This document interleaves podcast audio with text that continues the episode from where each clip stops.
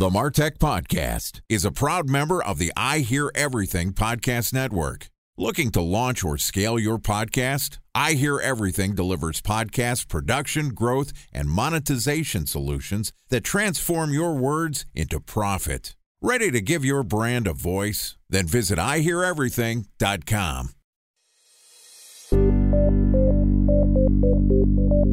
From advertising to software as a service to data. Across all of our programs and clients, we've seen a 55 to 65% open rate. Getting brands authentically integrated into content performs better than TV advertising. Typical lifespan of an article is about 24 to 36 hours. If we're reaching out to the right person with the right message and a clear call to action, then it's just a matter of timing. Welcome to the Martech Podcast, and I Hear Everything production. In this podcast, you'll hear the stories of world class marketers that use technology to drive business results and achieve career success. We'll unearth the real world experiences of some of the brightest minds in the marketing and technology space so you can learn the tools, tips, and tricks they've learned along the way. Now, here's the host of the Martech Podcast, Benjamin Shapiro. Welcome to the Martech Podcast. I'm your host, Benjamin Shapiro, and today we're going to talk about how trust signals work and when to use them. Joining us is Scott Baradell, who is the CEO of Idea Grove, which is a public relations and marketing firm focused on B2B technology clients. Working with clients ranging from venture backed startups to the Fortune 500 mainstays, Idea Grove helps their brands stand out in a crowded, noisy marketplace. And in addition to providing us with our guest today, Idea Grove is also a sponsor of the Martech podcast. Yesterday, Scott and I talked about trust signals for PR and marketing, and today we're going to continue the conversation talking about why third party validation is a critical step to trust. All right, here's the second part of my conversation with Scott Baradell, the CEO of Idea Grove. Scott, welcome back to the Martech podcast. Thank you. Glad to be here. Always a pleasure to have you on the show. Excited to continue our conversation where yesterday we outlined what a trust signal is which is basically all of the signals that are online that help your customers feel like they can, well, trust you. It's everything from what you're putting on your website to who's talking about you, and also the data that Google is ingesting. I want to dive into third party validation today. You can control your website. You can put in your TRUSTe, your BBB signals. You can put logos from your customers, all sorts of fun stuff that make you seem credible and trustworthy. You can always clean up your house, but you can't necessarily clean up your neighbor's yard. How do you think about making sure that the third party validation you're getting from the external world helps you build trust? Well, of course, a lot of what are the most persuasive elements of our website are third party validation, like a Better Business Bureau seal, you have to get approval for that. If you have complaints against your business, you can't get one. So, even through third party organizations, it's something that you don't directly control. You have to have them vouch for you by whatever criteria they use. Now, What's changed, and that's been the case for a long time. The Better Business Bureau has been around since 1912. But what's changed is this whole thing of third party validation has become so democratized. You've gone from in the tech world, I can tell you, having been in tech, PR, and marketing for many years, it used to be the Gartners and the IDCs, these big analyst firms wielded so much power and influence because big buyers of IT products would go to them for their recommendations. Oh, who's in the magic quadrant? Who did my analyst say would be a good vendor to purchase from? These days, they go to review sites like G2, TrustRadius, take your pick. Gartner has Peer Insights now. They've bought three other review sites because this all is coming from the bottom up now the data shows that across the board today, when you're buying something, and this is true whether you're buying just a consumer electronics product or you're buying multi million dollar software for your company, we believe in online reviews as much as we believe in recommendations from our family and friends today. So that kind of third party validation carries enormous influence. I feel like we're in the, let's call it the post truth era. And often what you see or what you hear doesn't necessarily have to be true. Talk to me about some of the ways that brands are manufacturing trust signals and whether they can actually be trusted. Well, certainly there's a big issue today with fake reviews. As part and parcel, as soon as something is seen to have influence in the way that customer reviews do, bad actors are going to try to take advantage of that and to manipulate that.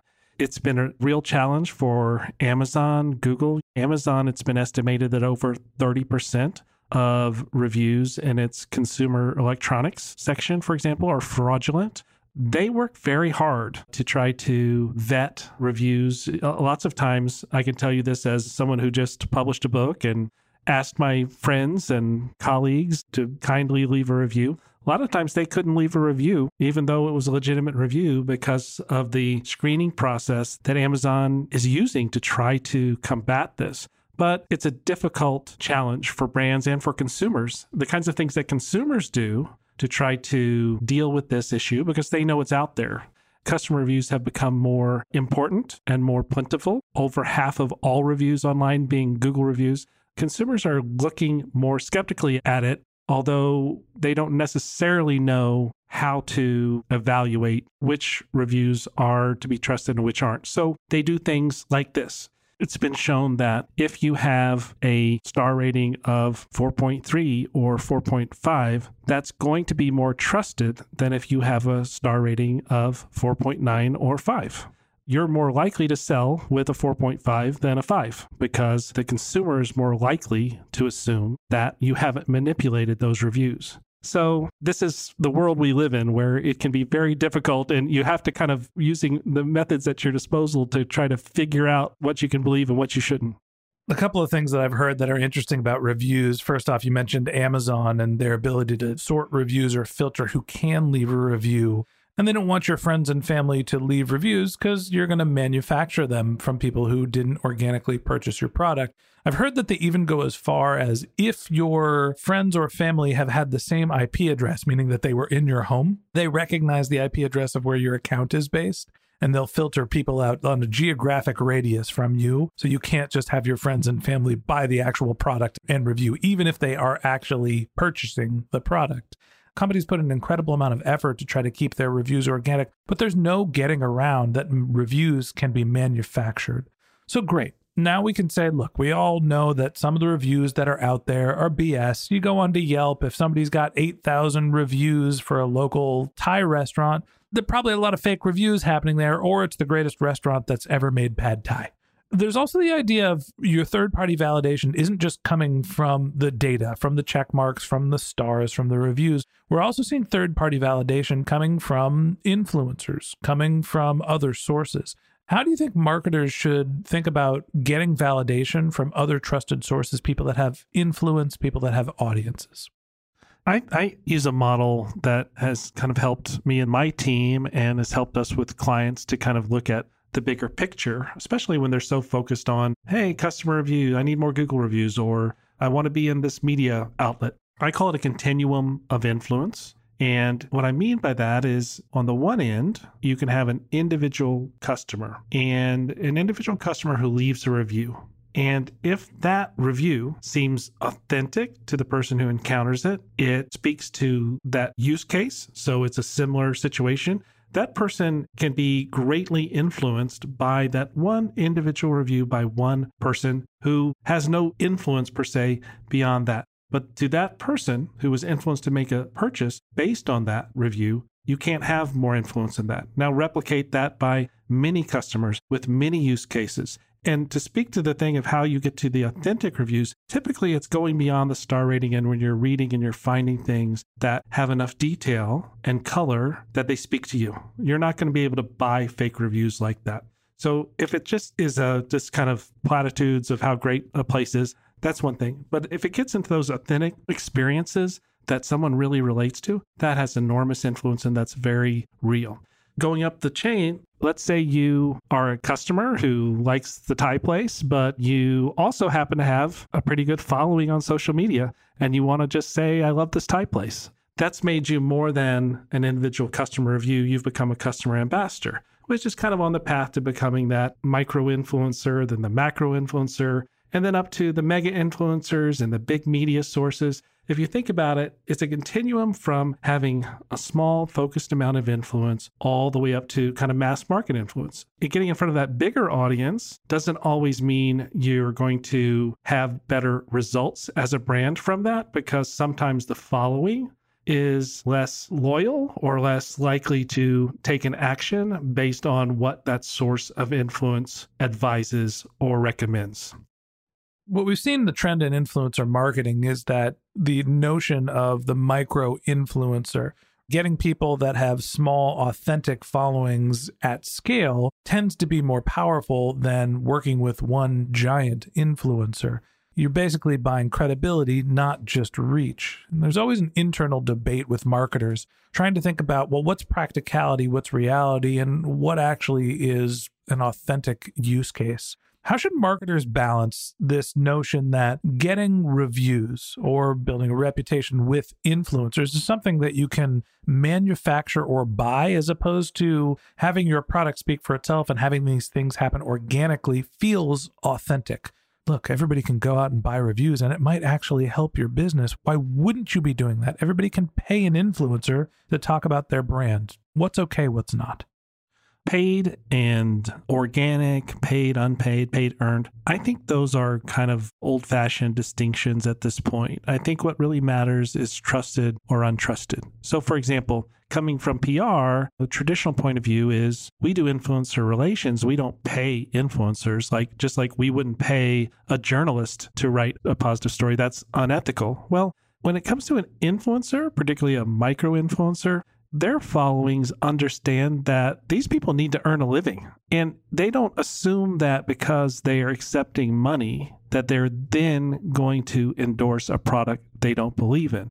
In fact, once an influencer starts to willy nilly just endorse whatever because they want the money, that's when their influence begins to fade. They might continue to have a lot of followers, but in terms of having true, passionate followers who are influenced by their recommendations, that declines once the trust declines. So it's not about paid or unpaid, it's about trusted or untrusted. Same is true for customer reviews. There's a bunch of fraudulent reviews out there, no question about it. So I'm not going to use reviews. What am I going to use? The brand saying it's great? No, I'm going to look at the customer reviews. I'm going to look at which sites I know in B2B tech, where my space for my clients is, there are review sites that they do a phone interview for every single review and they're going to confirm where you work. So there are different levels of vetting. So I could say I'm just going to go to sites where I know that the vetting is strong, or I'm going to maybe I'll look at Google reviews, but I'm going to look carefully at the details of what they say and then form a judgment. Same thing happens with influencers, whether nano, micro, macro, mega.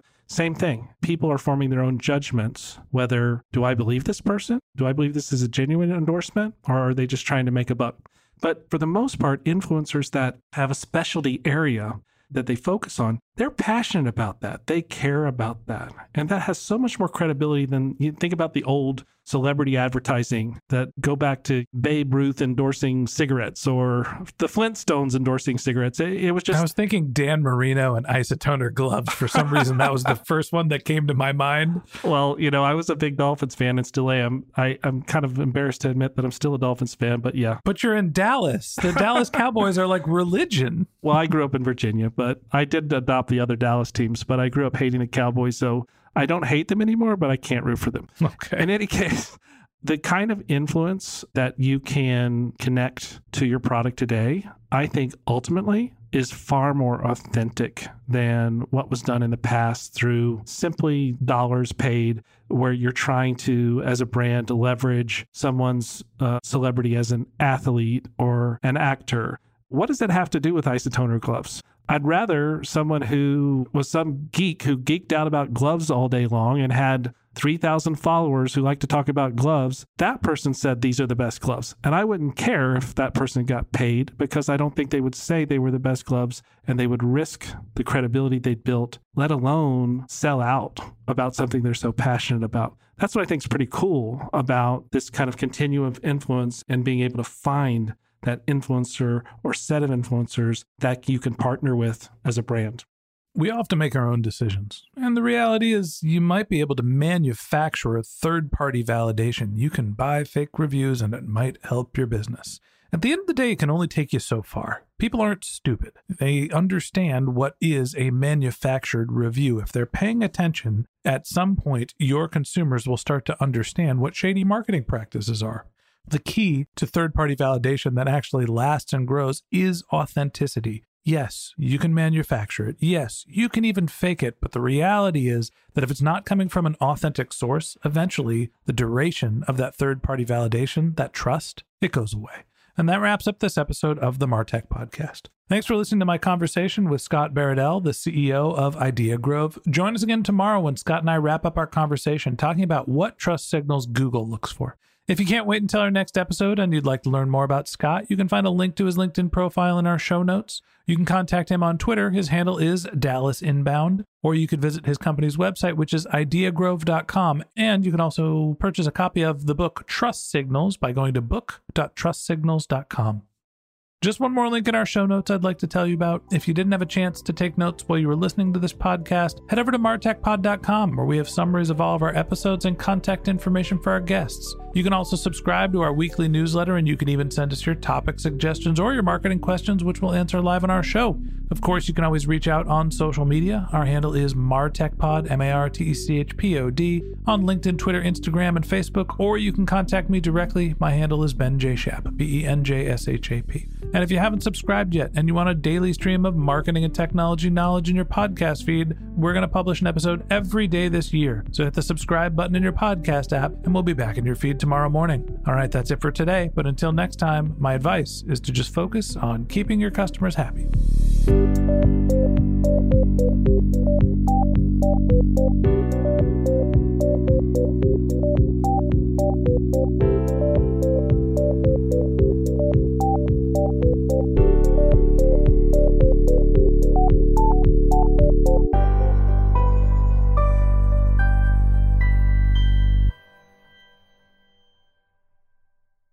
Thanks for listening to the Martech Podcast, and I Hear Everything production. Looking to launch or scale a podcast like this one for your brand? Then visit iheareverything.com.